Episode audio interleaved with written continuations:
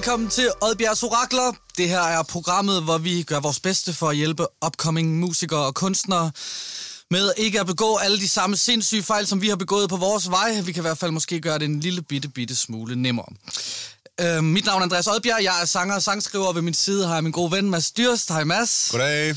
Så er vi tilbage på pinden. Endelig. Og første gang, jeg laver en intro her, uden at øh, være helt ængstelig og nervøs, skudt lidt fra hoften. Jeg håber, folk kunne mærke derude, at øh, det kunne et eller andet. Øhm, Mads, øh, vil du lige, øh, som vi plejer at gøre, rise nogle meritter op for, øh, for dagens gæst? Jeg præsenterer dagens gæst. Ja. Dagens gæst er vokset op i Aarhus og bor i dag i København. Han er cirka to meter høj og en hybrid af en dansk mor og en kurdisk far. Han har boet og arbejdet med musik i både Ghana og Colombia. Det lykkedes faktisk også at blive spillet på radioen i både Colombia og Ghana. I sidst nævnte land... Popstjerne. Og popstjerne, ja, præcis. Jeg, jeg var popstjerne i Ghana, og i, i Colombia prøvede jeg, men det lykkedes ikke helt. Men jeg blev spillet på radioen begge steder, men der er mange måder at blive spillet på radioen på. Okay, fedt. Første gang, vi har en gæst, der bryder ind, ja, inden introduktionen er ja, færdig. og man er heldig, at man får et track igennem, og de, de spiller den, eller om man er artist, som de ved, hvem man er, og de siger, her kommer den nye fra Tobi Tabu. Ja, det er rigtigt. Og så var det i Ghana, så blev det aldrig i Colombia. Fedt. Okay. Men det var på grund af mit mindset. Dagens gæst har dog også tidligere haft stor succes i Danmark, som den ene halvdel af Camilo og Grande, hvor hits som Røgsignaler og Girter har gået deres sejrsgang på både streaming og radio. Samtidig pionerede de lige inden for den sydamerikanske genre reggaeton i Danmark og lærte alle danskerne at danse til dung, gadung, gadung, gadung, ga. I dag er vores gæst øh, kunstner i eget navn, og i den form er det sandelig også lykkes at lave flere hits. Blandt andet Jesus, op ad væggen, og seneste Stimulanser, en virkelig smuk duet med stjerneskuddet Ida Lauerberg. Nu er han heldigvis klar lige her i studiet, og han sidder klar foran mikrofonen, klar til at knuse problemer, og klar til at give gode råd. Dagens gæst, mine damer og herrer, Tobias Rahim. That's it. Velkommen til, Tobias, og var, øh, ja, først og fremmest, øh, tusind tak, fordi du gider. Øh, du, er øh, du er et eksklusivt menneske. Det er, det er i virkeligheden meget få, der får den adgang til dit store korpus, som vi har i dag. Det er en stor fornøjelse. Det er guf både for øjne og for ører at få dig øh, i studiet her. Tusind tak for det. Ja. Øh, jeg vil starte med gerne lige at høre, hvis, øh, kan du lige prøve at riste din karriere op, fra du får ideen om, at du vil lave musik, til nu på et minut -agtigt. Jo, men det har Mads lige gjort jo. Ja, det, jamen, det er Han har måske rigtigt. næsten lige gjort det. På Fordi den det måde jeg- med ritter. Jamen, jeg forstår. Det, Jeg kommer det, hurtigt til at gentage. jeg forstår. han Det gider vi faktisk ikke. Hvad så, hvis, så, vi- hvad så, hvis vi siger... Det har vi spurgt de andre om, når vi har lavet de her ting. Nu er det jo et spørgsmål om at rådgive. Hvis du sad som øh, 16 år og hørte det her program, øh, du har der havde en hel masse ønsker og drømme og alt muligt. Hvad, hvad, hvad, hvad kunne du have fundet på at spørge os om? Hvad er nogle af de sådan, ting, som du selv synes var er dumme, du har gjort øh, i løbet af din karriere, som, som du godt kunne tænke dig at måske dele ud af, så er der nogle andre, der ikke gjorde de samme dumme ting? Øhm, jeg kunne godt tænke mig at være mere entreprenant Mm. fra start. Ja. Fordi du ved, når du går ind i musik, så det du ikke ved, det er, at du går også ind i en verden som selvstændig. En verden uden noget form for, du ved, sikkerhedsnet, du får ikke nogen pension, der er ikke noget dit, der er ikke noget dat, hvis din manager tager penge fra dig, der er ikke nogen, der hjælper dig. Du er fuldstændig alene her. Og du skal selv tjene alle dine penge. Der er ikke nogen, der kommer med jobs til dig på den måde, så du ved. Så det vil, jeg vil råde alle folk til at blive mere, du ved, entreprenante. Mm. Du ved, Hvad er eksempel på, da du var yngre, hvor du ikke tænkte over de her ting? Hvad, jeg, hvad? tænkte, jeg tænkte aldrig over det der ting. Nej. Så jeg... Det var bare... Jeg, jeg, jeg valgte tit at stoppe projekter, når det gik godt. ja, ja. Fordi, fordi nu følte jeg ligesom, at nu havde jeg ligesom bevist, at mig, at vi kunne indføre, mig og Camilo kunne indføre reggaeton i Danmark. Ja. Vi har fået det igennem nu, vi har bevist. Vi kunne lave reggaeton på dansk. Fedt. Nice. Det havde vi ligesom bevist. Så kunne vi gå videre til det næste. Jeg forstår. Og i Ghana, wow, jeg kunne komme ind udefra og blive, lykkes med at blive popstjerne hernede og ryge igennem alle de major kanaler. Øh, igennem, du ved, masser af hårdt arbejde og energier, der mødes og alle mulige ting. Men det var ligesom hver gang, jeg ligesom ham... Og i Colombia, en lidt lignende historie. Og for at være helt ærlig, du ved, jeg, nogle gange så skal jeg holde mig selv i det, det, i Tobias, i mit eget univers nu, fordi nogle gange har jeg også bare lyst til at stikke af og starte noget helt nyt, et eller andet helt andet sted. Men jeg tror, det jeg fandt ud af med Tobias Rahim nu, altså bare hedde mit eget navn, det er bare, at jeg kan beholde den der nysgerrighed, legesyge, du ved, eventyrlige Ja, fordi så vidt jeg ved, så har du også været på en rejse, hvor, hvor, hvor du det sidste år også på en eller anden måde har... Nu har jeg også arbejdet med dig i studiet, men det er også mit indtryk, at du er gået fra også på en eller anden måde at have øh, en musikalsk reference, der var meget klar til på en eller anden måde at smide det hele op i luften og være sådan...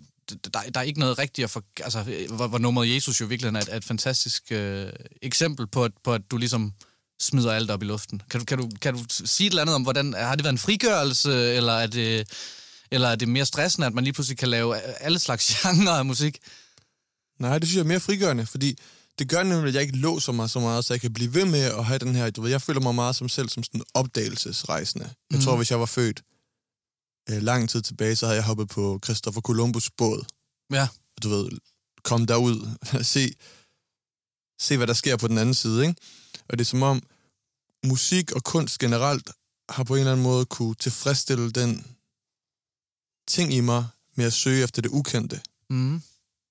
Øhm, og nu, hvor jeg for alvor åbner mit projekt op, eller åbner mig selv op, og frem for at kalde mig et eller andet nyt, når jeg laver country, og så kalde mig ja, Little Country Boy. Ja, Little Country Little. Toby.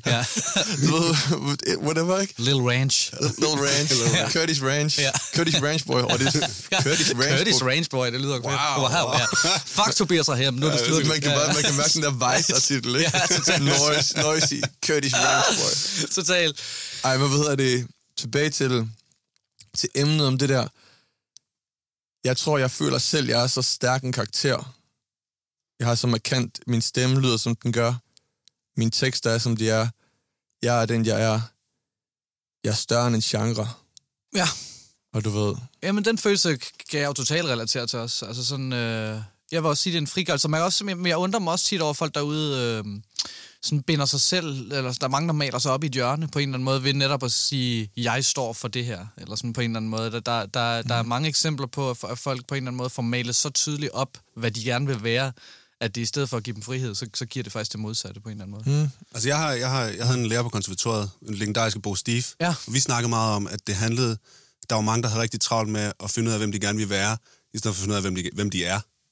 100 procent. Altså- Altså, det finder du kun ud af, hvis du sådan laver lidt af hvert, ikke? Præcis. Man, ligesom, man, man, man må søge der i stedet for. Og så på et tidspunkt, så kan man begynde at, at lege med de der alter egoer.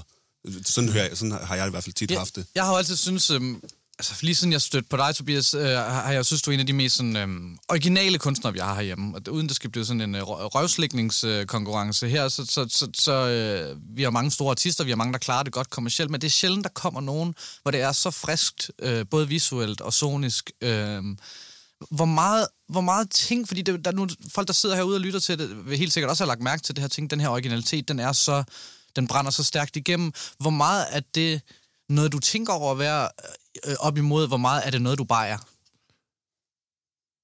Jeg tror bare altid, at jeg synes, det var sp- spændende. Når man har muligheden for at putte noget i verden, så synes jeg altid, det er spændende at putte noget i verden, der ikke er der endnu. Mm. Øhm, og det er måske også, også- også versus det der med at være en businessman og sådan noget der. Du ved, der er også nogle ting, som er i verden, fordi der er et marked for dem. Ja. Og jeg forstår godt nogle gange, når jeg kommer til mit label og siger, nu vil jeg gerne udgive det her, så er de sådan, hey dude, er der et marked for det? Ja. og så, og så, kan jeg bare, så kan jeg kigge dem i øjnene og så sige, det ved jeg ikke. Men jeg ved, det ikke er der Ja. endnu. Og så har jeg jo lyst til at udgive det. Og det er, Ja. også, derfor, du ved, det er også derfor nogle gange med, med et pladelskab, at det bliver lidt... Der, der bliver ikke noget bokseri nogle gange, fordi... Men jeg forstår jo godt dem, jeg forstår godt min, min, du ved, min, min, øh, ja, min, mine medmennesker derindefra, at de skal lave nogle tal opad, ellers så bliver de slagtet ja og fyrede og stå Det- uden job på gaden, ja. du ved. ja. Fordi jeg en, skulle arbejds, en arbejdsløs A&R, det er en farlig ting. Det kan den ligesom Harvey Two-Face, ikke? Jo, Fuldstændig. fordi vi ved, vi, ved, vi ved jo, hvis vi nogensinde bliver arbejdsløse, så kan vi blive en Det er bare tilbage til, hvor det hele startede. Sådan har jeg det. Arbejdsløs, det er sådan, huh, det her, det kender jeg godt. Og en er en, der Det er arbejder meget- inde på pladeselskabet. Det er meget trygt. Ja, En. NR, ja, en NR, en der arbejder Det står for noget med pladeselskab. artist and relationship et eller andet, men det er i virkeligheden, der findes lige så mange måder at være A&R på, som der findes A&R's. Men, Nå, men, men i ja. hvert fald så, for at konkretisere det, du spørger mig om, Ja, det er bare det, der driver mig. Det er at putte noget i verden, der ikke er der i forvejen. ja.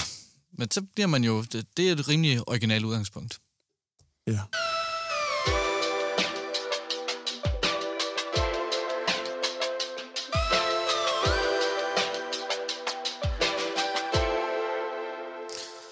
Okay, det kører. Jeg kan mærke, at den her udsendelse den bliver en lille smule mere spirituel på en eller anden måde, fordi du er så intens, øh, Tobias. Det er super rart. Jamen, det, er bare, Det er også hvis det er fra morgenstund, og du er den første, jeg snakker Ja, med. dag. jeg forstår. Så, så, at du har drømt, du har ligesom drømt he, om hele universet, alle de store tanker overtager verden, så vi er den første, der ligesom, der, skal, der, det er sådan en ventil, der skal, i aften, der, der siger du kun dumme ting, og så starten af dagen, der, der er det enormt højt. Nå, sådan der er med mig, Andreas, der er jeg jo altid fucking, min, min verden er på et meget, et, et plan, andre folk vil kalde dybt. Ja.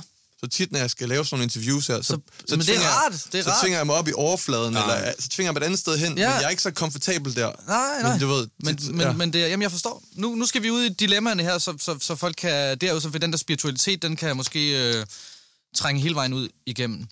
Det er en øh, anonym, der skriver ind, og den kommer her. Hej, Andreas og Mads. Jeg er sangskriver og artist, og står snart og skal til at finde, og står snart til at skal udgive ny musik. Jeg er meget forvirret på hele major label versus indie udgivelsesdilemmaet. Jeg er kommersiel popartist og har været i gang i mange år nu, men har grundet en nok meget uno- noget unormal rejse, hvor jeg har haft nogle svære og vanskelige samarbejdspartnere, har svært ved at finde frem til min identitet og stil som artist. Nu står jeg så endelig og er ved at være klar til at udgive noget musik, men jeg er i tvivl om, jeg skal tage det længere seje træk og forsøge at få et label på, inden, eller for, øh, forsøge at få et label på, inden jeg udgiver. Eller om jeg skal udgive det selv. Ja, det er lidt vrøvleskrevet der. Jeg, jeg føler, der er mange ting ved at udgive selv, som er problematiske, da min stil er meget kommercielt poppet, og har altid set mig selv som en artist, der vi passe godt ind på et label. Så mit spørgsmål er, hvad er fordelen og ulempene ved label? Øh, altså mit major label, altså ved at gøre det selv, eller ved at få nogen til at udgive det. Ja, det blev lidt råd. Så det er... Øh, og jeg kunne tænke mig at starte med dig, Mads. hva, hvad, fordi at, du sidder også med nogle unge artister, og sådan noget, der har de her drømme mm. øh, om at få en, få en pladekontrakt, som du sidder og producerer med. Hvad, hvad, hvad, er din mave, hvad siger din mavefornemmelse omkring? Nu er du jo som sagt, du, du er jo ikke artist, ligesom Tobias og jeg, der skal ud og signes, men du er meget den, der ligesom skal have med pladeskabet at gøre. Ja, præcis. ja. Altså, jeg synes egentlig, det er, en, det er sådan lidt en, øh, en, en, en underlig, øh, et underligt spørgsmål, fordi det er sådan et, øh, han efterspørger sådan et one size fits all Ja. øh, svar. Et sådan, det her er bedst, eller det her er bedst. Man bliver sådan nødt til at kigge på, hvilken case man har, og altså, for nogen fungerer det at udgive bare nu, altså bare sende, der er jo seriøst folk, der bare har droppet et link på SoundCloud, og ikke gjort noget, og så er de bare blevet gigantiske. Ja. Altså det sker. Men der er også nogen, hvor det er en langt, mega sejt træ, øh, træk, hvor du har, er på en udviklingskontrakt inde på et øh, major label, hvor, du, hvor du ikke udgiver, bare udvikler, udvikler, udvikler, og så på et eller andet tidspunkt, når du er 25 eller 30, så bliver der udgivet noget, og så slår det igennem. Øhm, så jeg synes, det er lidt svært at sige med ham her, men, men man skal bare, jeg tror, man skal finde ud af, hvad det er, man, hvordan man vil igennem. ja. Altså, er det, er det med en... Er det en... Øh, det er Men- helt for, hvordan fanden- Nej, men plejer at sige, der skal to, jeg har så meget sådan, der skal to til tango, ikke det der altså, klassiske ting, og, der, og det er virkelig en, en dans med en anden par. Altså lige snart du sætter den der forpulede krølle på det stykke papir, pladekontrakten, jamen så, øh, så har du også skrevet under på, at der er, nogle, at der er nogle andres menneskers holdning, Præcis. der tæller noget. Og der er rigtig, rigtig mange mennesker, artister, der slår sig på, at de to skal have en pladekontrakt, for der står en hel masse, der bare skal hjælpe dem at gøre, føl, og hjælpe dem med at følge deres vision. Og det er jo først der, når du har sat krøllen, at det seriøse arbejde starter. Men, det- for hvert fald for nogen, men jeg synes jo, Tobias, og nu er det dig, der er gæsten. Mm. Jeg, jeg, jeg, da vi lavede musik sammen for første gang, der var du ved at øh, øh, finde pladskab. Du skulle finde ud af, hvem der skulle udgive din musik. Og, og, og, Jeg og, kom fire timer for sent, fordi der var noget i kontrakten. ja, Der, ja, men det, ah, jeg ved ikke, om det var fire, fire timer. det var men- meget, jeg var fucking pinlig. Jeg var syg. men fuck nu det, men, ja. men, men mere tanken om, for jeg tænkte, okay, på det her tidspunkt havde du haft en P3 Sun Goalie, øh, noget af det flotteste visuelle øh, videomæssigt, jeg har set i lang tid også. Hvordan, hvordan kunne det være, at du ikke havde, du ikke havde signet med nogen, da du, da du udgav for eksempel øh, Costa del Sol? Det er bare fordi, jeg vidste, jeg ville, jeg ville få en elendig deal dengang. Ja. Altså, så du var, du var så selvsikker om, at det produkt, du havde, ville gøre en forskel, så du kunne få en bedre deal, hvis du ventede. Jeg tror bare, jeg var realist. Ja. Og ved, det jeg kunne få lige nu, det var lort. Ja. Ja. Og det skal også, men det noget, man skal huske, som mange folk glemmer, det er, et label vil ikke altid udvikle dig. Mm. Et label, medmindre du har bevis for Jeg vidste, jeg vil blive så stor selv, at de mennesker, der kobler sig på mit produkt for et pladelskab, de vil blive udstillet som være dårlige, hvis mit produkt, hvis mit brand faldt. Ja. Fordi, hey, hvad skete der med Tobias Rahim? Når han blev signet til det der. Og hvad skete der så? Skete der ikke mere? Og Ja. hvem signede han til? Ja, ja. Dem der. Så jeg vil, jeg vil sætte mig selv i en position, hvor mit brand var så stærkt, hvor jeg stod så stærkt, at dem, der tager den her opgave på sig, vil blive set, hvis de fejler. Hvis de fucker det op. Mega god Ja. tese. Ja. Sindssygt godt tænkt. Så, jeg, så, så, så hvorimod, hvis jeg tænker, hvis jeg, hvis jeg signede fra starten, for da jeg udgav mit første nummer, og jeg, jeg, det, det skal jo heller ikke, jeg, jeg holdt jo øh, jeg holdt jo et møde med en A&R, jeg kendte inden, Ja. og han var sådan, ah, han troede sgu ikke på det. Åh. Ja. Han, han, han, han, han var sgu sådan, ah, du ved, det, det troede han sgu ikke helt Du på. skulle for høj. Jeg, jeg ved ikke hvorfor, jeg ved ikke hvorfor, Ja. men du ved, det, det, fuck, det fucker jo også lidt mig op. Ja, Altså, jamen, det forstår jeg da godt, hvorfor jeg... Så er jeg ligesom, okay, hvis ham er, hvis ham er en leder, lever jeg at signe gode artister, og du ved, og ikke tror på mig, så sådan, okay, klart, sådan, skal, øh, skal jeg så blive ved med Mm. ligesom at investere i mig selv? Forstår du, hvad jeg mener? Jeg, jeg er totalt... Fuldstændig. Men så gik det op for mig, at det er aldrig et valg, jeg har haft. og det tror jeg faktisk er det bedste råd, jeg kan give til alle kunstnere eller folk derude. Du har aldrig haft et valg, bror. Hvis du kan mærke, at du ånder for musik, du kan mærke, at du laver det, du kan mærke det af dig, så har du aldrig haft et valg. Der er så mange folk, der går i det her inde og, og doubter hele tiden. Er i det rigtige? Ja. Og kommer det til at gå godt? Ja, Jeg havde, jeg havde et halvt år, hvor jeg vågnede med stress hver morgen, Andreas. ja men jeg, jeg, jeg kender jeg følelsen. vågnede hver morgen med stress. Ja, du, du har følelsen. Ja, stress hele tiden. Ja, så, Ja, over, det- lige præcis det, ja. Hver morgen vågner jeg med stress, kommer det her til at ske, du ved, ikke? Ja. Og du får mange nejer i starten. Ja. Nu lever jeg i en verden af mange jæger. Ja. Ja. Mange folk, hey, kom ind her i vores radioprogram, og dit og dat, og hvad hedder det. Nu er der mange åbne døre, men i starten, så er der rigtig, rigtig mange lukkede døre. Og du ved, det stresser dig som menneske, for Ja, du og tænker... det er nok det, for homie her, der skriver ind også lidt, for, kan mærke, ikke? Jo, jo, men du ved, det Ja. stresser dig som menneske, at du... Hvis du investerer din tid og dit liv i et projekt, og du kan mærke, at der er ingen, der er klar på at investere i det her, så tænker du, hmm, er det et dårligt projekt? Ja, ja, man hvorfor, skal det. jeg, hvorfor skal jeg investere alt? Hvorfor skal jeg investere alt mit shit i det der? Men det er ligesom, men det er ligesom fucking aktier. Ja, Du ved, ja. når først der er nogen, der begynder at investere i det her, Ja. Så ah, men det er så rigtigt. begynder alle det her. Ved, det, tingene har, det, er lige så, det, er lige så, det er lige så flugtigt og lige så uvirkeligt som, som Wall Street på en eller anden måde, du ved. Ja. En eller anden artikel i Sound Venue, oh, den fører til et radiointerview, den fører til dit, dat, og lige pludselig så du sådan, og lige pludselig så er du nu, nu er du en hyped artist. Ja, så står der 25 og peger. Se ham derovre, ja. du ved. Ja, på og samme du var lige så, du var, du var, du, du, du var lige så, du er den samme artist, som du var i går, Ja. eller for et år siden, eller som du er om et år. Så på den måde, så, så tror jeg, det meget, det handler... Du kan aldrig styre det der. Nej. Du kan ikke styre de her ting. Du kan gøre dit arbejde godt, og alt sådan noget der, men du kan ikke styre de her ting.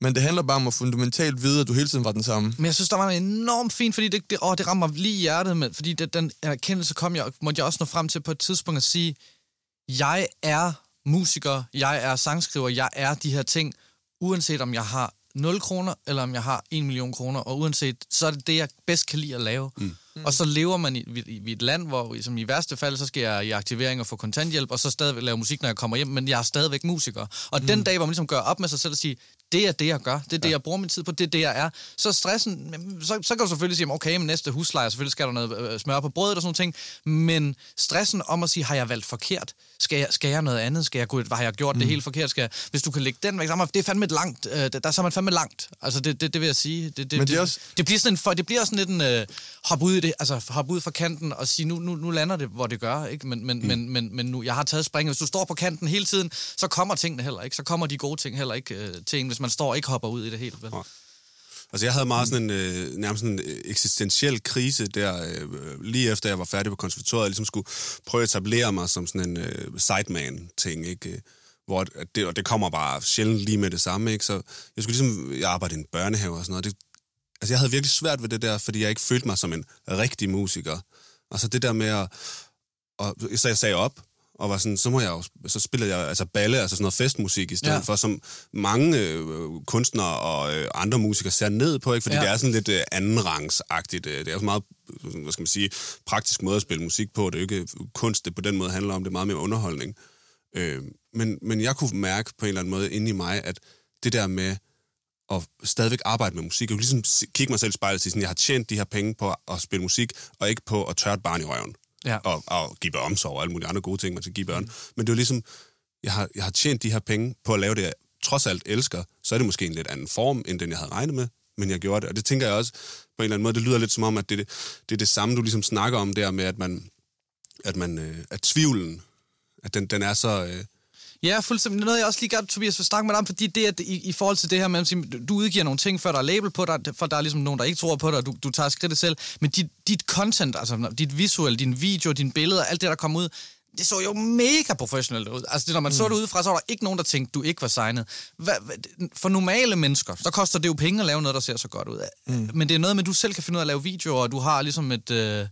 Jamen, jeg, jeg, kan alt, jeg kan mange af sådan nogle ting der, så arbejder jeg, så arbejder jeg jo sammen med mange andre dygtige folk, der synes, det er fedt at arbejde sammen med mig, fordi... Men hvad, hvad, hvad gør man rent økonomisk? Jeg må stikke lidt til det, fordi det, det, det er jo sådan et sted, hvor jeg kan få det svært efterhånden, der hvor jeg er i min karriere nu. Jeg kan ikke rigtig lave vennetjenester, men man kan ikke rigtig mm. det der mere vel, fordi det, det kigger de på, om du har lige spillet X-Factor, du, der må da være råd til at give mig nogle penge for, for jeg skal komme her. Ikke? Hvad? Men for eksempel som ham der, for at give et råd til ham, ja. der, hvad, hvad den hedder ham, der skriver ind? Jamen det er, er anonym. anonym. Anonym. Anonym.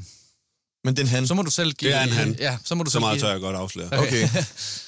øh, så for eksempel et, et råd til ham kunne jo for eksempel være, hvis du er et eller andet sted, og du, du har nogle ambitioner med det her, du kender en, der har nogle ambitioner som fotograf, som videomand, du kender en, der har nogle ambitioner som manager inden for den kreative branche, der gerne vil positionere sig et eller andet sted, slå jer sammen. Ja. Hvis I tre går sammen, så er I et label. Mm. Så er I det, som et label har. Og hvis I lykkes med at lave noget succes sammen, så har I bandet en vej for alle tre. Og det kan godt være, at artisten ender med at fejle, og det er manageren, der ender med at blive, Ja, eller blive spottet, eller kameramanden, Ja. der ender med at blive spottet.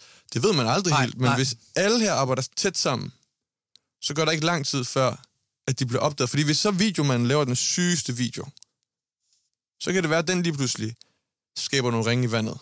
Og alle folk synes, videoen er den sygeste. Ja, ja, ja. Men de hører jo også sangen og Ja. tænker, hmm, Og så det er faktisk det også en meget syg sang, ja. og du ved. Eller også så kan det være, at øh, der er også nogle managers, der, altså sådan, der virkelig markerer sig på en eller anden måde, ved de får nogle Ja, sindssygt gode idéer. Altså sådan, jeg er begyndt at have meget, meget respekt for managers. Jeg synes, mm. det, er- det er et spændende felt. Sådan, og jeg vil anbefale mange der. Jeg vil sige noget af de største øh, succeser, jeg har mødt, det har været tæt forhold, tæt arbejde mellem manager og artist. Enig. Så jeg vil i virkeligheden til sådan en, der, en, en, en person, der gerne vil ind i det her, til at starte med som artist, hvis du kan starte med at finde nogen inden for dit netværk, nogen du kender lidt, som tror på dig, som kan bruge dit projekt. Ja. Fordi det, som musik gør, grunden til, at jeg sidder her i sponsortøj og alt det der shit, det er fordi, musik, det får mange folk til at kigge. Det Ja. får meget attention. Ja, det gør det nemlig. Så du kunne sidde nok så meget og arbejde i en eller anden kælder på et eller andet halvøje, og lave en eller anden kortfilm. Men i det, du går ind og arbejder med, med musik, der, der får du ekstra øjne på dine ting. Ja. Så du ved... Og, så, og det er jo ikke, fordi du ikke skal lave din kortfilm. Nej, nej, nej, nej. Jonas nej, Risvig, Jonas Ja, ja. Risvig er et fantastisk Ja, eksempel ja, på ja, det der, ikke? Totalt.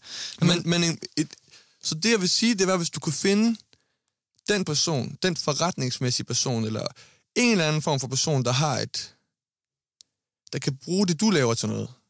Og hvor I kan støtte hinanden og lave en lille kuppel, et lille Jamen, ozonlag rundt om jer, du ved, hvor I tænker, nu er det os, og du ved, det er fælles sejre, det er fælles nederlag, og vi kan få hinanden op, og vi kan få hinanden, øh, vi kan få hinanden op, mm. og når det går dårligt, og vi kan også holde hinanden balanceret, og møde, have nogen at mødes med mandag mm. morgen, og Nu spørger han helt konkret, hvad er fordelene og ulemperne ved labels indie udgivelser her, ikke?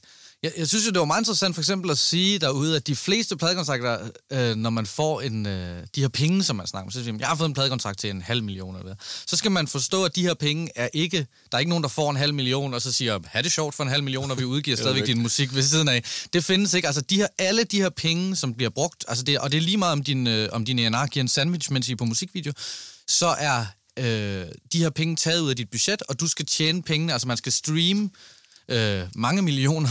Øh, hvad, siger, hvad siger man? En million streams er cirka 30-40.000 kroner før skat, som så skal deles mellem en hel masse. Men det er som for at sige, hvis, hvis du for eksempel har en plade, der koster øh, 200.000 at lave, øh, jamen så skal man streame lige fra toppen af hovedet ja, sådan noget 5-10 millioner eller sådan noget på sit katalog, for det er nu bare nogenlunde begynder at gå i nul. Så man skal også, altså, et økonomisk, så, så man skal, hvad kan man sige, det koster jo penge at lave musik, og, og de gode producer, de, de koster ret mange penge per track. Øh, så selvfølgelig label kan, men, men det er en bank meget mere, end det er sådan en øh, it-agtig ja. ting, og det, det er jo det, vi har snakket om det før i udsendelsen også, men det der med, der er rigtig mange, der tror, at, at det er bare det er den sidste brik, der mangler. Jeg synes, at du er inde på noget, Tobias, det der med at alliere sig med nogen, der Altså jeg vil også sige, jeg fik også manager før jeg fik pladekontrakt øh, i den her omgang her, og det har været noget af det bedste, jeg overhovedet har, har gjort for mig. Så jeg kunne mærke alle de her valg. Der er så mange, der kommer kontrakter ind fra højre og venstre, vil du skrive under, alt muligt. Men jeg kunne mærke en, en der ligesom var på mit hold 100%. Mm-hmm. Øh, der, En manager er meget vigtigere end et label. Ja, det vil jeg også sige. Jeg vil simpelthen også sige, at det, det, der vil jeg kigge hen, hvis jeg var ham, også for at sige os, også for at få noget fokus, for også til, når man har alle de her tanker, åh, jeg sidder med det her, skal jeg det ene label, skal det andet, det kunne måske være fedt for ham at i virkeligheden at blive frigjort fra at skulle tænke så meget over de her ting, og, og få, en, få en dude, der sad og, og også kunne kan være, være med til at kalde på, hvornår musikken klar til det ene, og hvornår musikken er klar til det andet. Jeg vil sige, jeg vil dog sige, og det, det vil sige, det der med at udgive musik, det er noget af det mest lærerige, man overhovedet kan gøre. Så man udgiver noget af det her musik, også som du ikke har label, og det der med at mærke, at der ikke sker en skid. Det får øh, 100 afspilninger på et år, og øh, der er ikke nogen, der liker de. Der er tre, der liker din post, selvom du har betalt sponsoreret indhold, og alt det der. Det er noget af det mest lærerige, man overhovedet kan gøre, fordi du finder ud af, okay, jeg kan putte nok så mange penge i sponsoreret alt muligt, og gøre alt muligt, men hvis sangen, musikken ikke er god nok, så sker der ikke en skid.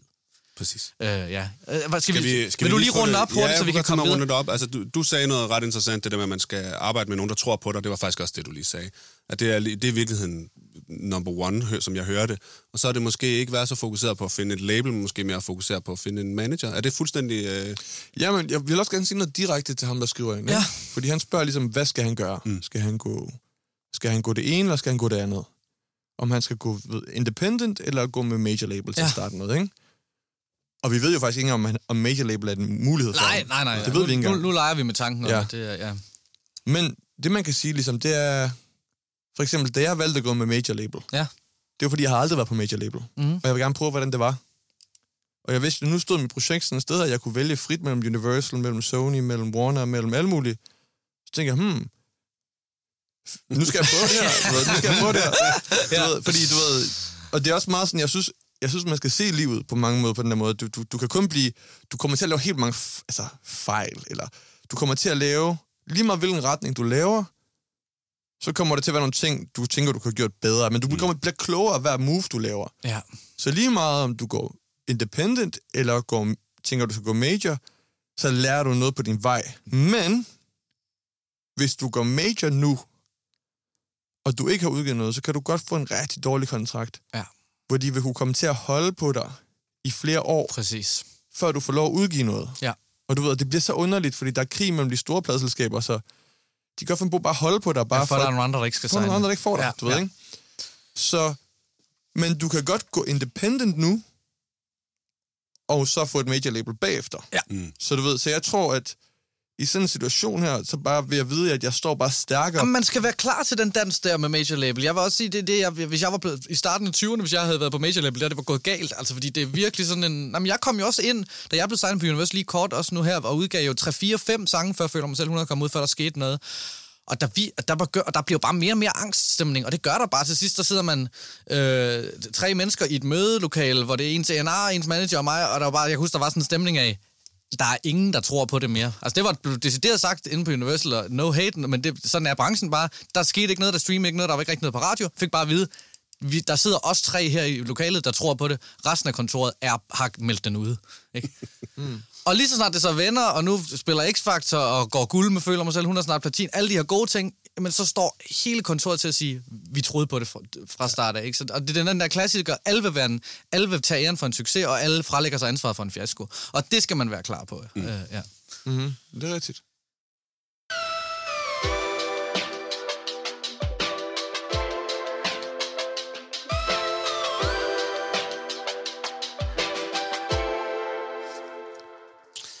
Yes, og så er vi nået til dagens andet dilemma, for jeg er, sådan, jeg er, helt, øh, jeg er helt høj på, at øh, jeg, jeg synes, vi, vi, der, der er en helt anden sådan, energi i studiet i dag, som, som jeg håber, folk kan mærke derude også. Det, ja, det, det tænder mig rigtig meget. Ikke sådan stiv pik tænder, bare, bare, bare øh, alt muligt andet tænder. Øh, jeg har en gave med til dig, Mads Dyrst. Er det rigtigt? Ja, øh, det er en af de største gaver, jeg har givet dig nogensinde. Og det er at du får lov til at læse det næste dilemma op. Det vil jeg sindssygt gerne. Det siger noget, hvor dårlige gaver, jeg har givet dig. Ja. en kuglepind. Ja, det var god fødselsdag. Tak Ja. for det. Gummibånd. det er andet dilemma, det er fra Kærlighedsproletaren. Han skriver, Goddag, Oddbjergs Orakler. Jeg er en ung mand, der ikke har udgivet musik før, men jeg har fem sange, som, er helt klar, som helt klart skal deles med verden, der vil det vil være med til at skabe mere kærlighed og inspiration. Min baggrund er, at jeg er skuespiller og brænder lidenskabeligt for at manifestere mit musikprojekt. Jeg har fem sange, som er, lavet, som er lavet så langt, at der er fuld tekst til og fuld melodi til. Forstået på den måde, er, at jeg vil kunne stille mig op og synge dem a cappella. Altså det vil sige, uden musik til.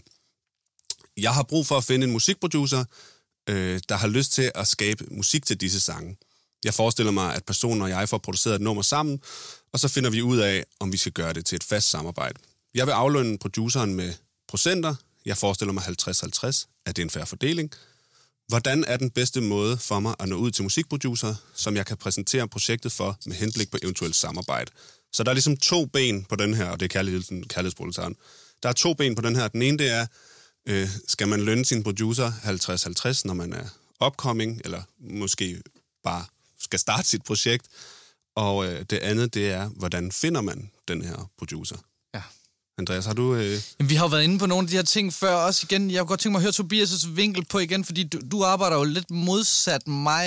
Jeg arbejder jo meget med det samme hold, så arbejder du med mange forskellige producer. Yes. Sådan den lidt mere øh, amerikanske artistmodel, vil jeg nærmest sige det der med, hvor man er rundt ved alle de, de producer, man selv synes har den, og som har et eller andet at byde med, hvor jeg er meget mere sådan tryghedsnarkoman. Jeg har ligesom fundet et hold måske til nærmest øh, to hold, men, men, men, men som jeg laver stort set al min musik i mit eget navn med. Mm. Hvad, hvad, øh, hvad er din tanke sådan i om? Fordi der, jeg tænker, hvem laver du de første ting med til dit soloprojekt her? Oh, Kan du det huske kan jeg ikke huske Du det, men ikke der var godt nok... det? Det Jamen, var Fresh Eye, faktisk. Det var Fresh Eye, ja. Jeg lavede det første med Fresh Eye. Som vi kan jo sige var en del af Donkey Sound, der har lavet nogle af de første Chakala. Altså lavet alt muligt. Alt, tomgang med Chocolate ja, præcis, som er kæmpe, kæmpe tune. Sådan det der tanken om producer, hvor- hvor- hvorfor er det, du, øh, du flakker så meget? Eller, øh, fla- eller flexer så meget? Eller hvad skal man sige? Øh, Jamen, jeg tror bare, jeg går derhen, hvor det ligesom er rart at være, og inspirerende at være, og hvor jeg kan mærke, der kommer musik ud. ja, For det er jo... En ting er, hvem er Tobias Rahim? Hvem er du? Hvem er alt muligt? Men nu siger jeg bare, hvem er Tobias Rahim? ja, Men hvem er Tobias Rahim, når han er sammen med Oddbjerg? Ja, Der opstår en ny energi. ja, ja, ja. Så er det os to sammen. Ja. Nye melodier, nye tekstuniverser, nye... Vi har for eksempel lavet en meget underlig sang sammen med os to, som Ja. var ret fantastisk, Ja, faktisk. ja, som, Som- meget fantastisk. Ja. Men som ingen af os vil have lavet med alle mulige andre. Ja, Det var sådan... Fordi vi begge to er lidt underlige. Og, ja, eller sådan... Ja, Ja, vi, det- vi, vi, det er en frekvens, vi begge to ramte, du ved, ikke? Så jeg tror bare, det der med, hver gang du mødes med nogle producer, så jeg bliver en anden version af mig selv. For eksempel, en grund til, at jeg godt kan lide at bo i Colombia. Ja, Jeg kan godt lide den, jeg bliver i Colombia. ja. Altså, Colombia gør mig federe. Når jeg snakker spansk med kolumbiansk accent, bliver jeg en dejlig... Men Kan du tage Rahim. hvordan har man en session i Colombia? altså, kan du, kan du, kan du give os et eller andet, øh, en historie fra en session i Colombia eller i Ghana? Jeg kunne godt tænke mig at høre, om det, altså, er det, er det bare et universelt sprog? Foregår det på samme måde? Eller, eller, eller altså, Jeg synes, øhm, sessions, jeg har haft i Colombia, har fungeret meget på samme måde. Fedt. Ja, Men nu var referencen mere bare den, jeg bliver sådan generelt. Den må jeg snakke med en taxichauffør på. Eller, jo, jo, selvfølgelig, men nu er det også bare mig, det var bare, men, det er også bare mig, der, er der, der synes, men, det er spændende. okay, men noget, der er rigtig interessant. Ja, Vi går væk fra emnet nu, tror jeg. jamen endelig. Vi kan godt tage en lille detur. Endelig. Okay. Noget, der var fucking spændende i Ghana. Ja, I Ghana var det rigtig spændende, synes jeg. Sessions i Ghana var spændende. ja, rigtig spændende. Fordi at der var sådan en, øh, du kan mærke den der, det er jo bare min fortolkning på det her, ja, men jeg synes, du kan mærke den her profound følelse af tro ja, i, altså sådan, for eksempel når du lander i Accra Lufthavn, så kan du bare mærke, at det her det er troende folk. Ja. De tror på Gud, de her mennesker. Mm. altså du ved, der er spirituel rigdom. mm, Folk har det ikke så stress over deres liv. Folk er ikke sådan i konstant i eksistentiel krise, om de er berettet til at stå på jordens overflade. Folk går på jordens overflade, som om Gud har sat dem der. Ah, Og så går ja. du med fucking styrke på jordens overflade. Mm. Og når du møder et andet menneske, møder du et andet menneske med respekt. Fordi det menneske må jo også være placeret af Gud på jordens overflade. Meget smukt. Og jeg har aldrig lært så meget menneskeligt. Noget sted, jeg har været i verden, som der var i Ghana. Takker de så også Gud, hvis man får en god melodi i studiet og sådan noget? Mener man så også, at den kommer fra Gud? Nej, men for eksempel, jeg har lavet et nummer med en... Jeg har ligesom sådan hunted lidt den her sanger, der hed Beef og Boner. Ja, Fucking fed fyr, det er ikke? fedt navn også. Han er den sygeste fyr. Ikke? Og jeg, og jeg har mødt ham nogle steder, du ved, backstage, og jeg synes bare, han var fed, og whatever. Du ved, vi får en god vibe. Mine venner fucker hårdt med hans musik. Jeg har hørt det rigtig meget, og på tidspunkt så får jeg en session i hus med ham her. Fordi han begynder også at fuck med mig efter noget tid, ikke? Ja, ja. Og så, øhm, så tager vi ud i hans by, og kommer hjem. Han, han har sådan et, de har sådan et stort studie, han har en, der investerer i ham. Sådan en pengemand fra byen, der kører en kæmpe bil. Og ligger det sådan uden for byen, eller inde i, et- inde i et bykvarter, hvor den... Øhm, det er sådan en stor... det- Accra er en stor by, så Ja. det er ligesom sådan et... Det er New Jersey til New York. Okay. Helt klart. Ja. Øh, Det, det er en havneby. Det er et fedt sted, faktisk. Ja. Og det er der, alle hiphopper, kommer fra. Det er sådan, det legendary, alle dancehall-sangerne og sådan noget, er derfra. Men det er et Spændende. arbejderkvarter. Ja. Øh, men så du ved, der er den her rigmand, der har bygget det her studie til ham, hvor han også bor inde i. Så der er, sådan, der er en lille etværelseslejlighed, og så er der et studie. Og der bor Beeforboner. og Beeforboner er bare musik. Ja. Så han vågner op, så tager, så tager han hans klipklapper på, og så går han ind i studiet, Hvor hvor, hans hold sidder. Ja, de så bare venter. Godmorgen, ja. Biffer. Det er jo drømmen. Ja, det er det. Og, og de her drenge, ved, de, de ryger fra morgenstunden ja, tungt, ikke? ja. Jeg tror også, Beeforboner, han faktisk sådan, er mere eller mindre raster. Okay. Altså sådan, det har vi aldrig haft en samtale om, men hans hår er sådan der, hans, når du snakker med ham, er han spændende, du ved, ikke? Mm. Men jeg havde den her sang med, du ved, en fed sang. Jeg havde virkelig været sådan, det her, det bliver det sygeste, og med ham på, det bliver, det bliver episk. Og det foregår på engelsk, det her, ikke? Jo. Ja. Og så går han ind i boksen. Han står bare og ryger lidt og lytter lidt til sangen. Og, sådan. og så går han ind i boksen, og så ligger han et one take. Og så er jeg sådan... Så kommer han ud, og så er jeg sådan, ah, fedt, men vil du ikke lige tage den et par gange, -agtigt? Ja. Bare lige sådan, jeg kan sende den op til min, ham producer, min fætter i Danmark, sidder og piller ved det, du ved. ja. Bare lige sådan, han har et par tra- tracks. Og så, så kigger Beef på mig sådan lidt sådan, og hans producer, de kigger på mig sådan, "Men er der noget i vejen med det der take?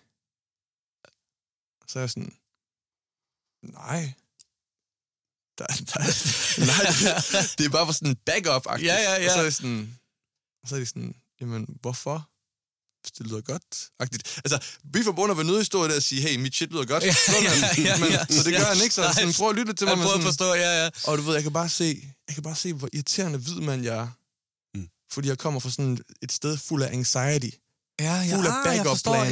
ja, ja, hele tiden. Fuld hele skal- tiden. Der var ikke noget galt. Autotune crankede lige sted på en syg måde. Ja, På en fucking fed måde. ja, ja, ja, ja. ja.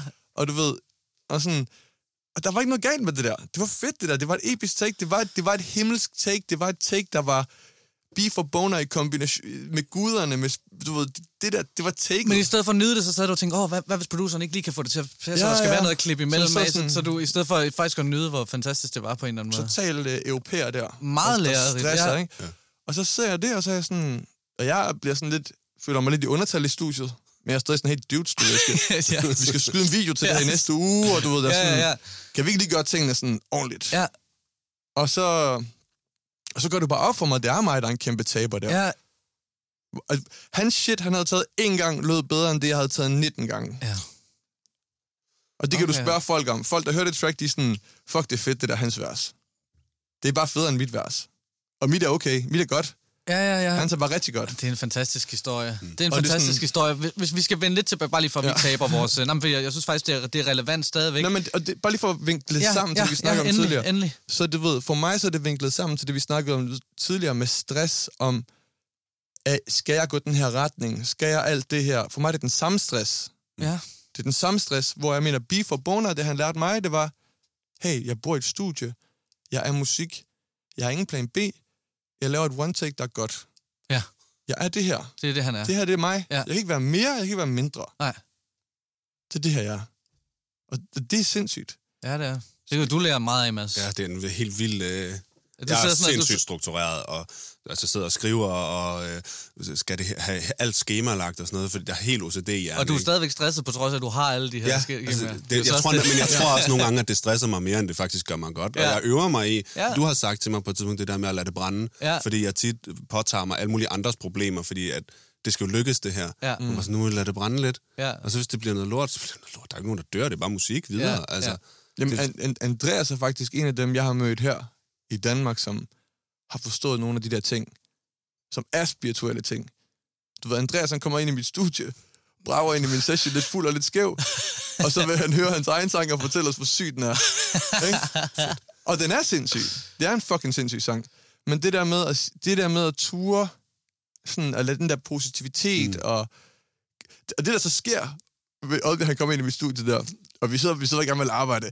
Andreas var lidt mere fuld, end vi var. Du ved, det er, det er faktisk bare, så, så, så kører vi et beat, og så lige så Oddbjørn sådan, hmm, dum, dum, dum, et eller andet, og så lader man lige indspille det her, og så laver han bridgen på sangen. Altså, så vi sad derinde og arbejdede. Det er bare for at sige, hvor random musik også er. Vi sad derinde og arbejdede i 6 timer på et track. Andreas Oddbjerg kom ind og forstyrrede det lidt. og, og, og, bare, og har en vibe, og det er altid dejligt at se Andreas jo, ikke? Og så, hvad hedder det... Men, men det, det, var også midt, vi var i gang med at arbejde, så ja, sådan lidt sådan, hey dude, ja. du må gerne sidde ude og vente og holde din kæft. Du ved, ikke? men, men, men, Andreas er lidt for, han er lidt for, han er lidt for jiggy, han har fået en god nyhed. Han er lidt for, så du ved, så, sådan, så, så, øh, så ligger han lige den der, hey, må jeg ikke lige lægge det her? Tag lige mikrofonen, læg lige det her. Og du ved, lige pludselig, ud af det blå, var der en sang, og den sang blev bedre end den, vi har siddet og arbejdet 6 timer på. Den sang, vi arbejdede en, en halv time, en time på. Altså, det var sådan, jeg, jeg, jeg spillede det for mit bladselskab, så var de sådan, nej, det var fed, den der. Ja. Og den anden nævnte de ikke. Det, det, jeg ved ikke, nu handler det på ingen måde om det, Nå, der vi skal nej, jeg snakke synes, om. Jeg, jeg synes i virkeligheden, det handler meget om det. Øh, men jeg, jeg, jeg vil bare lige, hvis man lige går ned, fordi han siger, hvordan, hvad er den bedste måde at nå ud til musikproducer på, hvis man når tilbage til det, ikke? Fordi hvad, da du ikke, da, har, du, har du ikke været et sted i din karriere, hvor du tænkte, åh, oh, jeg gad vildt godt arbejde med dem der, men at du ikke kunne få fat i dem, at de ikke svarede, eller at har der bare været adgang lige, Nej, nej. lige fra start af? I starten er alt lukket. Jamen det er det, jeg mener. Hvor- Hvordan forholdt du dig til det? Har du nogen, du har skrevet flere gange til? For han spørger, hvordan kommer man i kontakt med folk? Jamen, øh, Og hvad, altså, hvad åbnede dørene? Fordi det handler om, at der er en, der skal tage en chance et eller andet, mm. i et eller andet led. Ja. Altså, gå ind på Instagram. Find alle de producer, du synes, der lyder fede. Skriv til dem. Jo flere syge ting, de har lavet, jo større er sandsynligheden for, at de ikke svarer tilbage. ja. Du ved. Men prøv, ja. hvis det er, du ved, du har lyst til det. Men, men, men det kan også sagtens være, at du ender med at lave noget fucking magisk med en, en, en eller anden øh, producer, som ikke er hyped endnu. Som ikke har en guldplade på sin væg, men som er dygtig. Ja. Så jeg vil egentlig bare sådan sende de der vokaler lidt bredt rundt til alle, høre, hey, og måske endda også sige, hey, øhm, jamen bare lav noget med dem, og selv, det kan også godt være, hvis, at bare give det selv dem som sange, hey, hvis du har en artist, så put dem, bare, bare behandle dem som helt frit, uden noget ego, uden nogen strategi, bare send dem ud til en hel masse folk, ja. og så se, hvad du får tilbage. Og jeg Det er, jo også, også, ja, det er jo de færreste mennesker, der, ser, der, der får neder på over at få en besked, hey, har du lyst til at arbejde med mig? Altså, det, der, det, det, det, det er sådan en underlig barriere, mennesker har. Jeg har Ja. ja. den også selv, det der sådan... Altså, skriv, hvis man skriver til folk sådan, hey, jeg vil gerne arbejde med dig, det er de færreste, der tager det ilde op. Så kan det være, at man ikke har tid, eller at der er måske noget mismatch i forhold til, hvor man er henne i, i branchen. Får jeg noget ud af at, at være i den her session, men man taber sjældent noget ved at skrive til nogen. så, så, totalt. Hvis man har en ordentlig tone, ikke? En, Præcis. øh, Jeg har opført sig ordentligt, og man kan godt skrive igen et år efter og sige sådan, hey, nu er jeg nået så langt, kan vi... Altså, præcis. Men jeg kunne godt, nu siger jeg bare helt ærligt, Ja, ja, ja. ja. Sådan, jeg kunne godt nogle gange bruge, at der stod lidt, hvordan arbejder vi? Ja. Fordi, mm. fordi, fordi du ved aldrig, hvem der... Problemet med folk, der ikke har været inde i industrien før, eller ikke har været inde i det, det er, at de kender ikke øh, regler for, hvordan man arbejder. Så lad os sige, Andreas kan godt komme ind fra hjørnet og indspille noget på en sang, jeg er i gang med at lave, fordi jeg ved, mig og Andreas, vi, vi taler samme sprog. Vi finder en måde, vi fordeler det her på, hvor alle er glade, og alt er godt. Men der er nogle folk, der ikke er en del af den her branche, som ikke kender de der regler, og så kan det blive helvede at arbejde med dem. For eksempel, hvis jeg nu får et beat fra en eller anden, eller får en sang fra en altså, nu får jeg jo ikke sange, men jeg får, jeg, der er nogen, der sender mig beats nogle gange, men jeg ved ikke, om jeg kan tage de spor her, og give dem til min producer, så vi kan bygge videre på dem. Jeg, forstår, jeg tror, jeg forstår, at det er Jamen, noget med, jeg- at du jeg- søger sådan en, en, en, en producer biography, altså lidt sådan en, en hvordan de Nej. har, ikke, ikke, ikke, ikke CV, men mere bare sådan...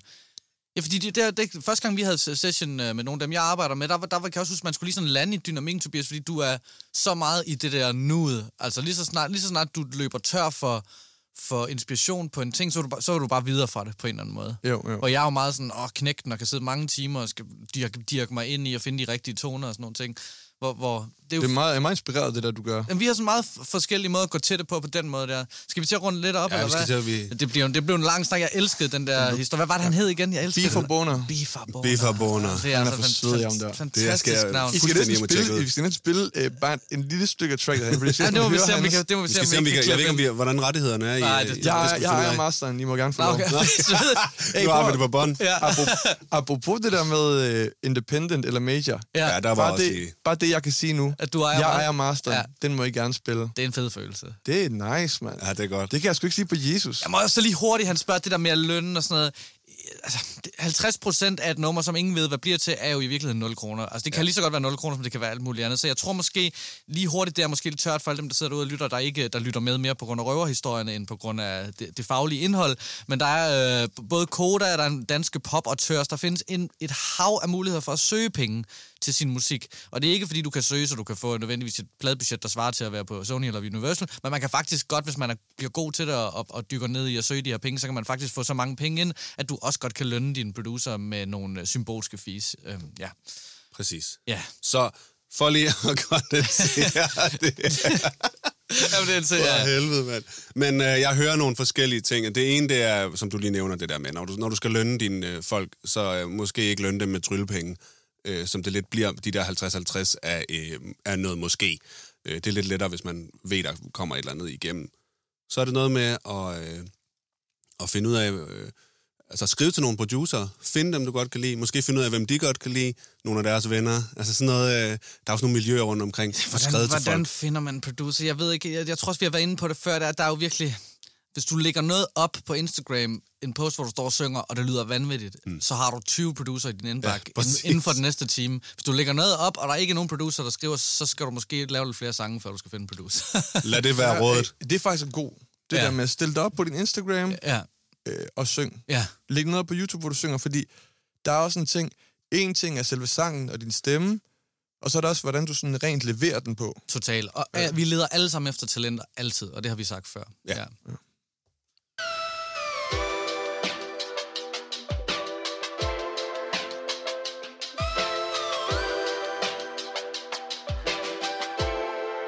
Prøv at, inden, inden vi går videre, ikke? Ja, okay. Ja. så vil jeg bare lige gerne lige kalde, at inden for 10 år, ja.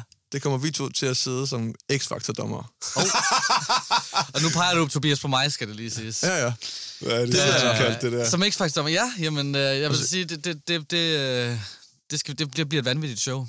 Altså, det bliver et, det bliver en vanvittig sindssygt. X-Factor. Altså, altså ser, seertallene kommer til at skyde i vejret, og du ved, det kommer... Simon Cowell kommer over for første gang, ligesom er den tredje dommer. Altså, Ja, han, bliver, tak. han bliver tredje dommer. Du siger bare tak. Nej, jeg tror, jeg tror for første gang i historien af X-Factor, så kommer vi til at videreudvikle formatet. Så hele verdens X-Factor kommer til at kigge på Danmarks X-Factor Hvordan de skal gøre det. og ja. gøre der shit lidt anderledes. 100%. Og det er på Jeg synes, tide, det det er er på tide, vi markerer os Ja, der. jamen, jeg, jeg synes, det er på tide, at folk begynder at lægge 10-årsplaner på den måde. Nå, og jeg, er så, jeg er så træt af, at Danmark altid bliver sådan en endestation for internationale idéer. Jeg vil gerne, grunden til, at jeg gerne, grunden til, at jeg føler en byrde på mig selv som kreativ, grunden til, at jeg ser ting i dig, som jeg synes er interessante, det er fordi, jeg føler, at vi skal eksportere kreativitet, vi skal eksportere idéer. Jeg er træt af, at der kommer øh, så mange amerikanske idéer og lander i et eller andet format her til slut, hvor alle procenterne, så så meget af procenterne af X-Factor og alle de der ting går til udenlandske. Ja, men det er så rigtigt. Du ved, det er på tide, vi begynder at finde på nogle fucking koncepter, tro på os selv, bygge noget stærkt fucking shit, og du ved... Ligesom Oddbjergs Orakler. Øh, Ja, og eksportere det ud. Ja. Vi ejer også masteren på Oddbjergs Orakler, så hvis der er nogen derude, der vil stjæle ideen, eller, så skal I uh, bare ringe. Det bliver rigtig dyrt. Nu hedder- kommer vi til tredje. Hvad koster, hvad koster det, hvis man vil, hvis man vil købe Oddbjergs Orakler? Det koster Lars Høgh.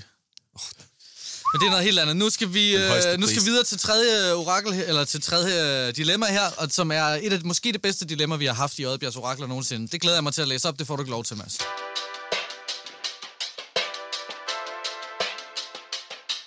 Fra en upcoming forfatter med rød bundlinje. Kære panel, jeg er en forfatter en spe. Jeg har valgt at arbejde på søen, så jeg får ro til at skrive. Jeg er stadig i gang med min debutroman, som jeg gerne vil have færdig til min 55-års fødselsdag her til oktober. I starten af 90'erne skrev jeg mange digte og gik meget på værtshus, når jeg var hjemme. En aften i 93 på Jorden i Aarhus mødte jeg Paul Krabs, og vi fik en ordentlig fjer på. Da vi skiltes, kan jeg huske, at jeg sagde til ham, at han skulle skrive en sang om så nogen som os. Så spurgte han, hvad mener du? Så nogen som os har sgu bare brug for noget fisse, sagde jeg. I 95 udkom Små Sensationer og resten af historie. Det er Paul Krabsbladen, hvor så nogen som også er på. Jeg skrev til ham øh, og spurgte, om han var glad for rådet. Han svarede mig aldrig.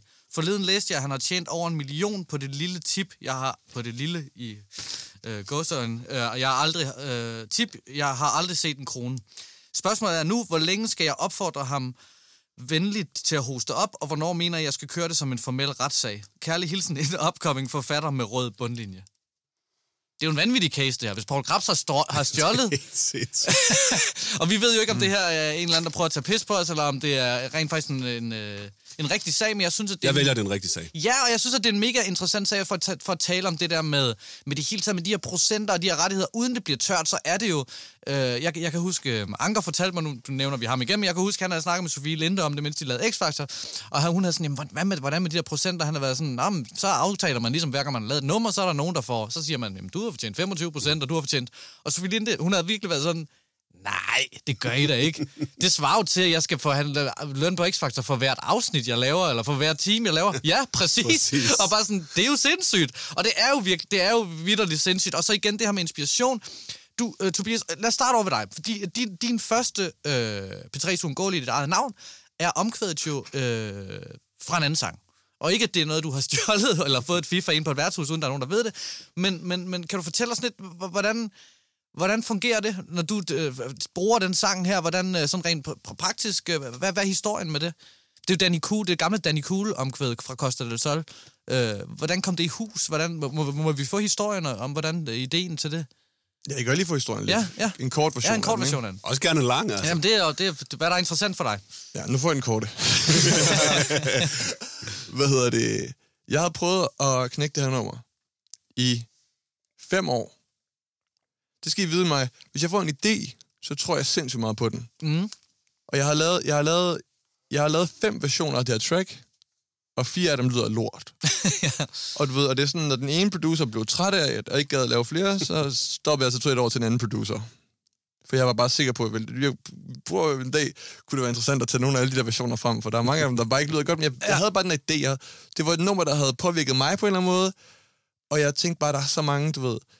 Piger- Cool er fra Aarhus også. Øh, Nej, han er fra København. Han er det fra er bare, København, det, det, okay. jeg, mener bare, jeg, bare, du ved, jeg tænker bare, der er så mange piger fra en hel årgang, der har ligget, du ved, og været våde og sådan, du ved, Ja. onaneret til det der track, og så Ja. jeg synes bare, det var, det var, og jeg kan huske, der, der var mange, der synes at jeg lignede Danny Cool Ah. lidt, og du ved, og det synes jeg jo var okay, Ja, ja, bestemt. Det vil man fordi, gerne på fordi det han så tidspunkt. flyvende ud i hans musikvideoer. Ja, og sådan noget, ja, fuldstændig. Øhm, men det, der så sker, så jeg, jeg kender godt øh, Danny Cool. Ja. Han har faktisk engang lavet et pladselskab, hvor han har signet mig. Okay. Øhm, det gik ikke så godt. Det, der skete så ikke så meget det. okay. Øhm, Men Danny Cool var en af de første, der troede på dig, faktisk. Ah, han troede, han kunne blive rig på dig. det ved jeg. Det var sådan et samarbejde, som aldrig helt startede. Fuck det. Whatever. øhm, men han sad i hvert fald i min lejlighed, og vi snakkede om, da jeg havde det sygt over Danny Cool, var min lejlighed havde det sygt over Danny Cool, signe mig. Nok om det. ja. Hvad hedder det? men, øhm, men Danny Cool ejer 0% af det track her. Chief One ejer hele tracket. Chief One, som er en af Københavns producer, han Ja. ja. har produceret... Jeg ved ikke, om han er København. Jeg ved ikke, hvor han er fra. Åh, oh, han er fra Amager. Fra mig, okay. Ja. Så han er god, god til deals.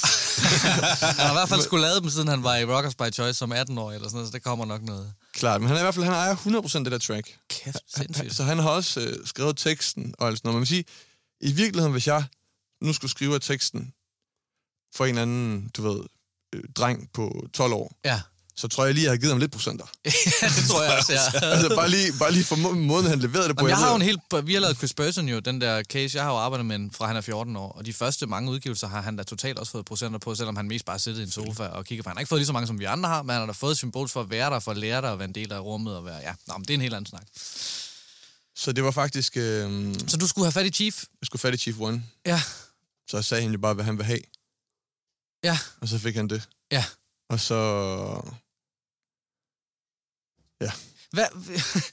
nu er det jo ikke, den her case er jo mega speciel. Kender du Jorden i Aarhus, har jeg så også lyst til at spørge dig om. Er det et bar? Ja, Ja, Ja, jeg tror ikke, jeg ved, hvad det er for en. jeg tror altså også, jeg har været der. du har, tror også, du har været der. Ja, men jeg er ikke sikker. Hvad, altså nu spørger han jo her, hvor længe skal jeg opfordre ham venligst til at hoste op, og hvornår mener I, jeg skal køre det som en formel retssag? Han mener simpelthen, altså, Jeg vil gerne lige sige en ting først. ja, ja, øh, retssystemet er kun for rige mennesker. ja, Så ved mindre du er meget, meget rig, Ja. ja. så hold dig væk fra en retssal. ja, Retssalen, og det, det går ud til alle der, hey, retssystemet er kun for rige mennesker. Hold dig væk fra den retssal, ved mindre du er født på penge. Fordi den retssal kan fucking ruinere dig. ja. Mm. Og det kan godt være, at dine røde tal lige nu er røde, men hvis du taber en retssag, så skal du både betale for din egen advokat og du skal betale for, hvad hedder han ham der, dansk... Paul Krabs. Paul Krabs' advokat. Ja, ja, hvis han taber sagen, ikke? Hvis du taber sagen, Ja. men der er en sandsynlighed for. Ja, det, det må man sige. du skal bare er vurdere, stor, kan man sige. Ja. Så du skal bare vurdere, inden du overhovedet går ind i det her. Du kan komme ud og blive rigtig meget, meget, meget fattigere. Det er bare for at forstå retssystemet.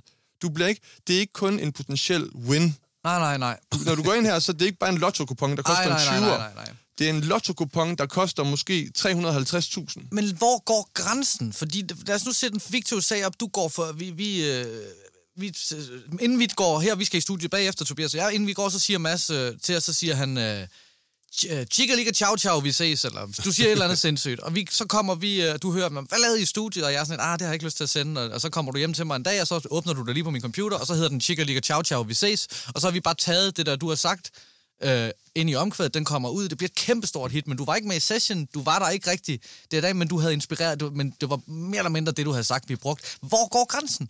Hvornår tager vi inspiration fra nogen? Er der forskel på at tage inspiration fra nogen, der laver... Du, du er musiker og udøvende ja. selv, så hvis vi tager din idé, så er det virkelig, du lever også i dine idéer. Ja, ja. Men hvis det er min mor, der siger det, eller en ven, der, er- der er cykelsmed, eller eller andet, der siger, eller andet, jeg så bruger det, skal, har han så også ret... Altså, hvor, ligger grænsen? Det er jo en, en enorm Altså, interessant... jeg, jeg tænker på en eller anden måde, at det ligger der, hvor man, hvis man giver en idé, så skal det være altså sådan virkelig skarpskåret færdig koncept. Man kan ikke, jeg, jeg føler ikke, man kan tage øh, patent på at sige, du burde lave en sang om sådan nogen som os.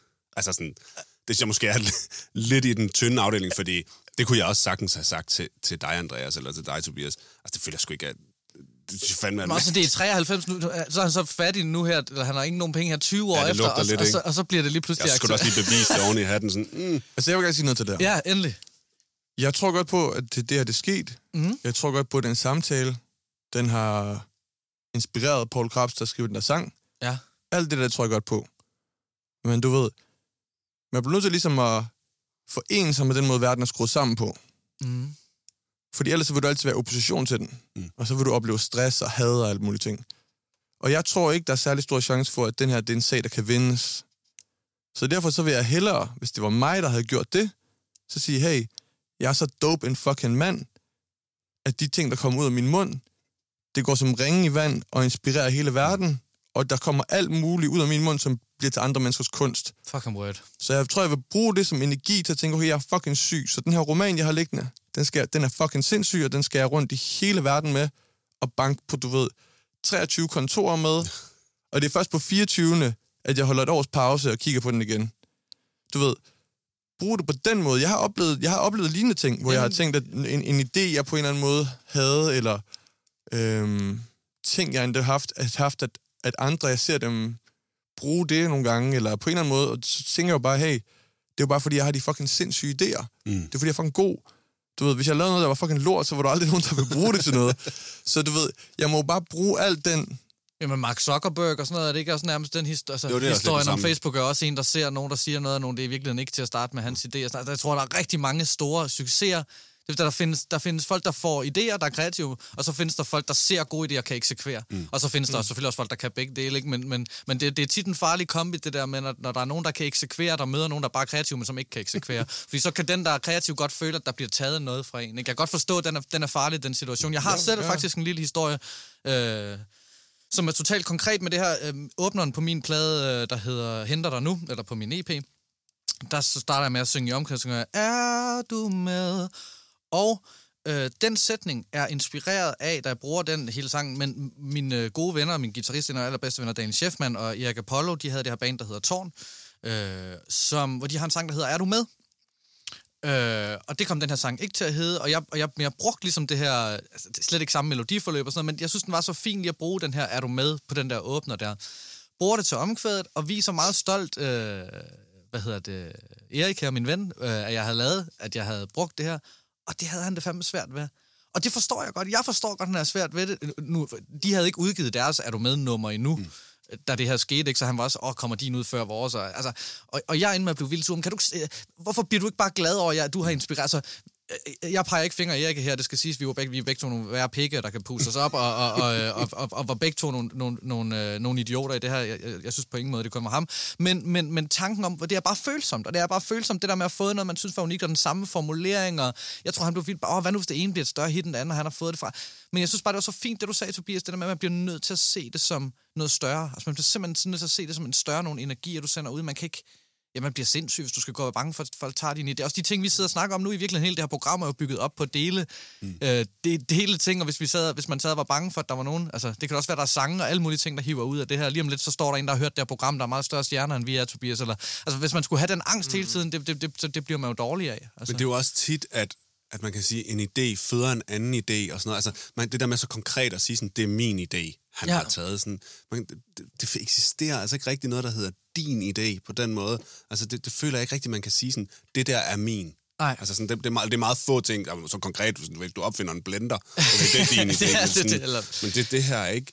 Altså, det, det, er jo, det er i hvert fald en flydende, det er i hvert fald meget flydende. Du, du, du mm. har også følehornene uden hele tiden, Tobias. Du har hele tiden, du, du lytter til, hvad folk siger. Jeg, jeg forestiller mig tit, at du bliver inspireret. Altså, tager omgivelser og sætninger og, og alle mulige ting, ikke? Altså, jo, jo, men, men du går, er du aldrig bange for, at folk... Øh... Jo, jo, jo. Ja. Det sker jo også til mig, ja. hvis der, at jeg har inspirerende samtaler med folk, at jeg tænker, hmm, det var interessant det der, eller det der, det... For eksempel, Jesus var perker, ja. øh, i høj grad skrevet fra min ven Adash, ja. der kom på asylcenter ude ved Rønde, uden for Aarhus. Ja. Det er i høj grad skrevet fra hans historie, ja. fordi inde i Aarhus er det anderledes. Ja. ja. Der, der er du ikke så unik, nej, nej, nej, nej, hvis du er fra Iran, ikke? Nej. Så du ved, og det har jeg også altid tænkt over med teksten, faktisk. Fra dit perspektiv, jeg tænkte sådan, okay, men det, det, der hvor du voksede op, der var der mange, der... Ja, ja, det var, det var, sgu ikke, det var sgu ikke... Hvis der var et raceproblem der, hvor jeg var fra, så var det internt mellem indvandrere på grund af stridigheder fra Mellemøsten ja. og sådan noget der, du ved ikke? Altså, der var jo også det andet, men jeg synes, jeg synes, det der sådan var hårdest, det var de der ting. Ja. Mm. Men det er, en, det er en sidehistorie, men du ved... Så der kom jeg bare til at tænke over, så kom jeg ligesom ud fra alle de der indvandrerfamilier, jeg har mødt rundt omkring, når jeg har været ude på landet og spille og sådan noget, som sådan tit, hvor forældrene har et eller andet pizzeria eller et eller andet ting, og sådan, wow, det må være sindssygt at være født derude. Så jeg, alt det, man ser, tager man jo ind, og hvad hedder det, og bearbejder på en men jeg har også, altså, du ved, så, så, men, men samtidig så ved jeg jo også godt, at jeg sender også det ud igen. Jeg havde, jeg havde, jeg havde en samtale med en for et par dage siden, der var blevet tilbudt et job i Kurdistan, og det er første dag, jeg møder ham. Ja. Og så forklarer han, at han har fået tilbudt et job i Kurdistan, og så kigger jeg bare i øjnene, så jeg sådan, kigger i øjnene og siger, tag det job. Fordi det kommer kun til dig én gang, sådan en job der. Ja. Han skulle starte en stor, ny webportal, e-commerce ting i Kurdistan. Ja. Oh, shit. Og du ved, og han sagde, tag det job. Og da jeg mødte ham, så mødte jeg ham tilfældigvis en uge efter. Og så var han sådan, hey dude, jeg tog jobbet. Og du ved, seriøst, den der samtale blev den påvirket til det. Ja. Så du ved, jeg mener, man sender også ting ud Fuldstændig. Det er det hele det her program også er på en eller anden måde, det vi sidder og prøver at gøre nu. Og, jeg, du ved, og det, det, at han gjorde det for eksempel, tog til Kurdistan og startede et liv der, eller det, det, det motiverer mig på en eller anden måde, fordi det ved jeg sådan, fuck hvor fedt, du ved. Det, det, jeg føler, jeg er med på den rejse nu. Mm. Kan du følge mig? Ja. Ja, for der er mange aspekter, for det, han, han føler sig decideret, at han er stjålet og blevet snydt for en masse penge og sådan noget. Jeg, fra, fra, fra bunden af mit hjerte, alle respekt for det her og sådan noget, men, men men den, den virker lidt tynd, vil jeg sige, øh, hvis jeg skal være helt ærlig. Det, det, det, det, det, men, men, men der er jo også... Selv, men du ved, man følelser, det er bare følelser. Jamen, jeg skulle til at sige, for det her, det er ligesom et, et juridisk, eller en, i hvert fald en eller anden på en case med nogle, hvem ejer hvad og sådan noget, men der er jo også et, et, et blødt øh, aspekt af det, i og med, at man... Øh, jeg hørte den historie, jeg havde en, en lærer på kontoret, der skrev en bog, hvor han havde nogle venner, der boede i England, og de havde sådan meget klassisk engelsk hjem, sådan nogle, de har sådan noget girland, sådan blomsterkanter og sådan altså, altså alt, hvad man forbinder med sådan småborgerlighed i, i England. Sådan lidt et hus, både de gode venner, men, men han synes, deres hus var indbegrebet af småborgerlighed. og så skriver han en roman, hvor han beskriver øh, huset, og beskriver alle detaljerne, for at beskrive det her et småborgerligt øh, par, som ikke er dem hans venner, men, men han bruger ligesom deres hus til at beskrive småborgerligheden i beskrivelsen, ikke? Mm. Og de er simpelthen endt med at kotte med ham. De var blevet så sure og blevet så fornærmet og så uvenner, fordi den, han havde taget ligesom de følte, det var et overgreb. Altså ind i deres private liv, beskrive deres øh, hjem og som et symbol på noget, de ikke var. Øh, jeg synes bare, det er, det er interessant, ikke? det er mega interessant, fordi det, det, så kommer det ud over det, det juridiske, men hvor mm. meget må vi som kunstnere øh, øh, tage fra de mennesker, vi løber ind i, de, de, de historier, vi støder på, hvornår, det, hvornår, det, hvornår bliver det forulempende for folks privatliv, og hvornår er det bare... Ja, altså det synes jeg er interessant. Altså man bruger intet originalt. Nej. Nej. Intet er originalt du har fundet på intet. Kommer det fra manden, som jeg startede med at ka- kalde det noget af det mest originale ved ham? Det er jo Nå, ja, interessant. men det er jo jeg er interessant. fuldstændig enig Jeg med mener, dig. du bygger... Hvor kom gitaren fra? Ja. Nå, okay, den kom fra Nordafrika og Spanien. Den, og hvor, hvor, hvor har de fået ideen fra? Hvor, du ved, det går længere, længere, længere, længere. Man skal til vi tror altid, at vi er fucking unikke Ja. og sådan noget der, ikke? Det er vi ikke. Og vi lever i et lille bitte tidslomme oven på historie. Og du ved, intet originalt. Alt er lavet før. Alt bliver lavet igen. Det er de mm. samme syv emner til sange, der bliver lavet igen og igen og igen. Det er det samme... Du ved, altså, ja. Og du ved, jeg har tænkt meget over det der, fordi også, for eksempel, da jeg lavede mit projekt i Ghana, du ved, der var også snakke omkring cultural appropriation, Mm. som også er et meget interessant emne. Ja. Og jeg kan godt se mange aspekter i det, men for eksempel folk i Nigeria går også i jeans, Ja, ja. og jeans er fra Italien. Mm. Og, og dit og dat, du ved, der var også den der SAS-film, den der SAS-film, hvor de fik bombetrusler, Ja. Ja. fordi der handlede om, hvor meget dansk kultur, der kom fra osmaneriet i Tyrkiet, ikke? Ja. Så det er bare sådan, når du begynder at claim, hvor ting kom fra, det er meget svært Ja, det er. at vide. Også fordi, så er der alle de... Vi kan kun gå tilbage til de ting, der er skrevet ned. Ja. Men hvad er der, ja, hvad er der ikke blevet sagt og tænkt? Ja, der er jo ikke nogen, der, blevet ved, om, tænkt? der er jo ikke nogen, der ved, om gitaren reelt set kom fra Sydspanien eller Nordafrika eller Nej. hvor nu. Altså, fordi det kan godt være, der Det er var... der fra, er det stammer fra Lutten, ikke? Som er et, sådan et, et gambe-instrument, tror jeg det er, som er sådan noget Østrig-agtigt noget. Og så er den sådan sejlet rundt-agtigt. Altså, gitaren, bare for at tage den som eksempel, ikke? Ja. Men jeg aner det ikke. Man Jeg kan aner ikke, virkelig trække den rundt, altså. Men du ved, der er alt, alt er... der, nogle gange, så, over omkring København, der står der nogle gange sådan nogle steder, så står der alt er alles. Ja. Og det er sådan noget, jeg tror, det er sådan noget, det er sådan noget anarkisme. Jamen, jeg kan... Alt er alles. Men nogle gange er den god lige at kigge på, Jamen, jeg... For, ja. og tænke på sådan, hey bro, det var kun din dame, så længe du behandlede en godt. ja, eller det var kun dit, din sang, dit sangkoncept, så længe du kunne finde ud af at få løst det. Ikke? Ja, så længe du kunne lave den, ja. og, og lave den, så den, så den blev større end ham den anden. Altså Ja. sådan, det, det er jo, du ved, det, det er svært, Jamen, jeg er enig, og jeg vil også sige, hvis man har været med, jeg tænker også, at han har vidst lige siden 93 homie her, han har været med til at inspirere en af de største danske sange nogensinde, så, så var jeg der måske, så havde jeg da måske prøvet at, at ringe til nogle andre musikere og tænke, jeg, jeg, jeg tror, jeg har talent for at finde på, ja, på det hits eller sådan tid, 25-30 år at gå og putte med den. Ja, ja, det, Men øh, for lige at få lagt lidt låg på øh, faktisk hele ja, vi skal, vi skal til det. det virkelig, gået sygt virkelig stærkt. vilde Jeg- udsendelse. Jeg føler, jeg altså. kan snakke om alt. Ja, ja. så, øh, så, så er der ligesom blevet, som jeg hørte, blevet givet tre, øh, øh, tre ret gode øh, sådan, skal man sige, pointers. Måske råd er sådan lidt underligt, Ja. fordi det bliver sådan noget, så skal du gøre sådan her. Ja, Men øh, nogle det- gode det tanker omkring ikke. det. Øh, og det ene, det, det var det der med at, at label versus at udgive sig selv, og udgive selv og sådan noget, hvor vi jo egentlig kondenserede det lidt ned til noget med at arbejde med nogen, der tror på dig, at det, det er virkelig vigtigt. Ja. Øh, og at, øh, at, at det ikke altid er, at lykken er på et major label, men det er heller ikke altid, at lykken er at være indie. Du må ligesom finde ud af, men, altså man skal ligesom finde lykken på en eller anden måde. Det, Jeg det er synes, ikke, noget af det klogeste, der blev sagt i den samtale, det var virkelig det der med at sætte et hold omkring dig. Fordi. Ja. det er bare, du kan ikke... st- Altså, nu kan du selv lave videoer og de der ting, Tobias, men igen, du har jo også været afhængig af alle mulige andre ja, mennesker ja. i starten. Ikke? Det er jo bare... Bro, jeg har lige en anekdote om det Ja. der med hold. gør det. Fordi da jeg boede i Ghana, der, der boede jeg på en, der boede jeg hjemme hos en, en af de største manager i Ghana. Ikke? Ja.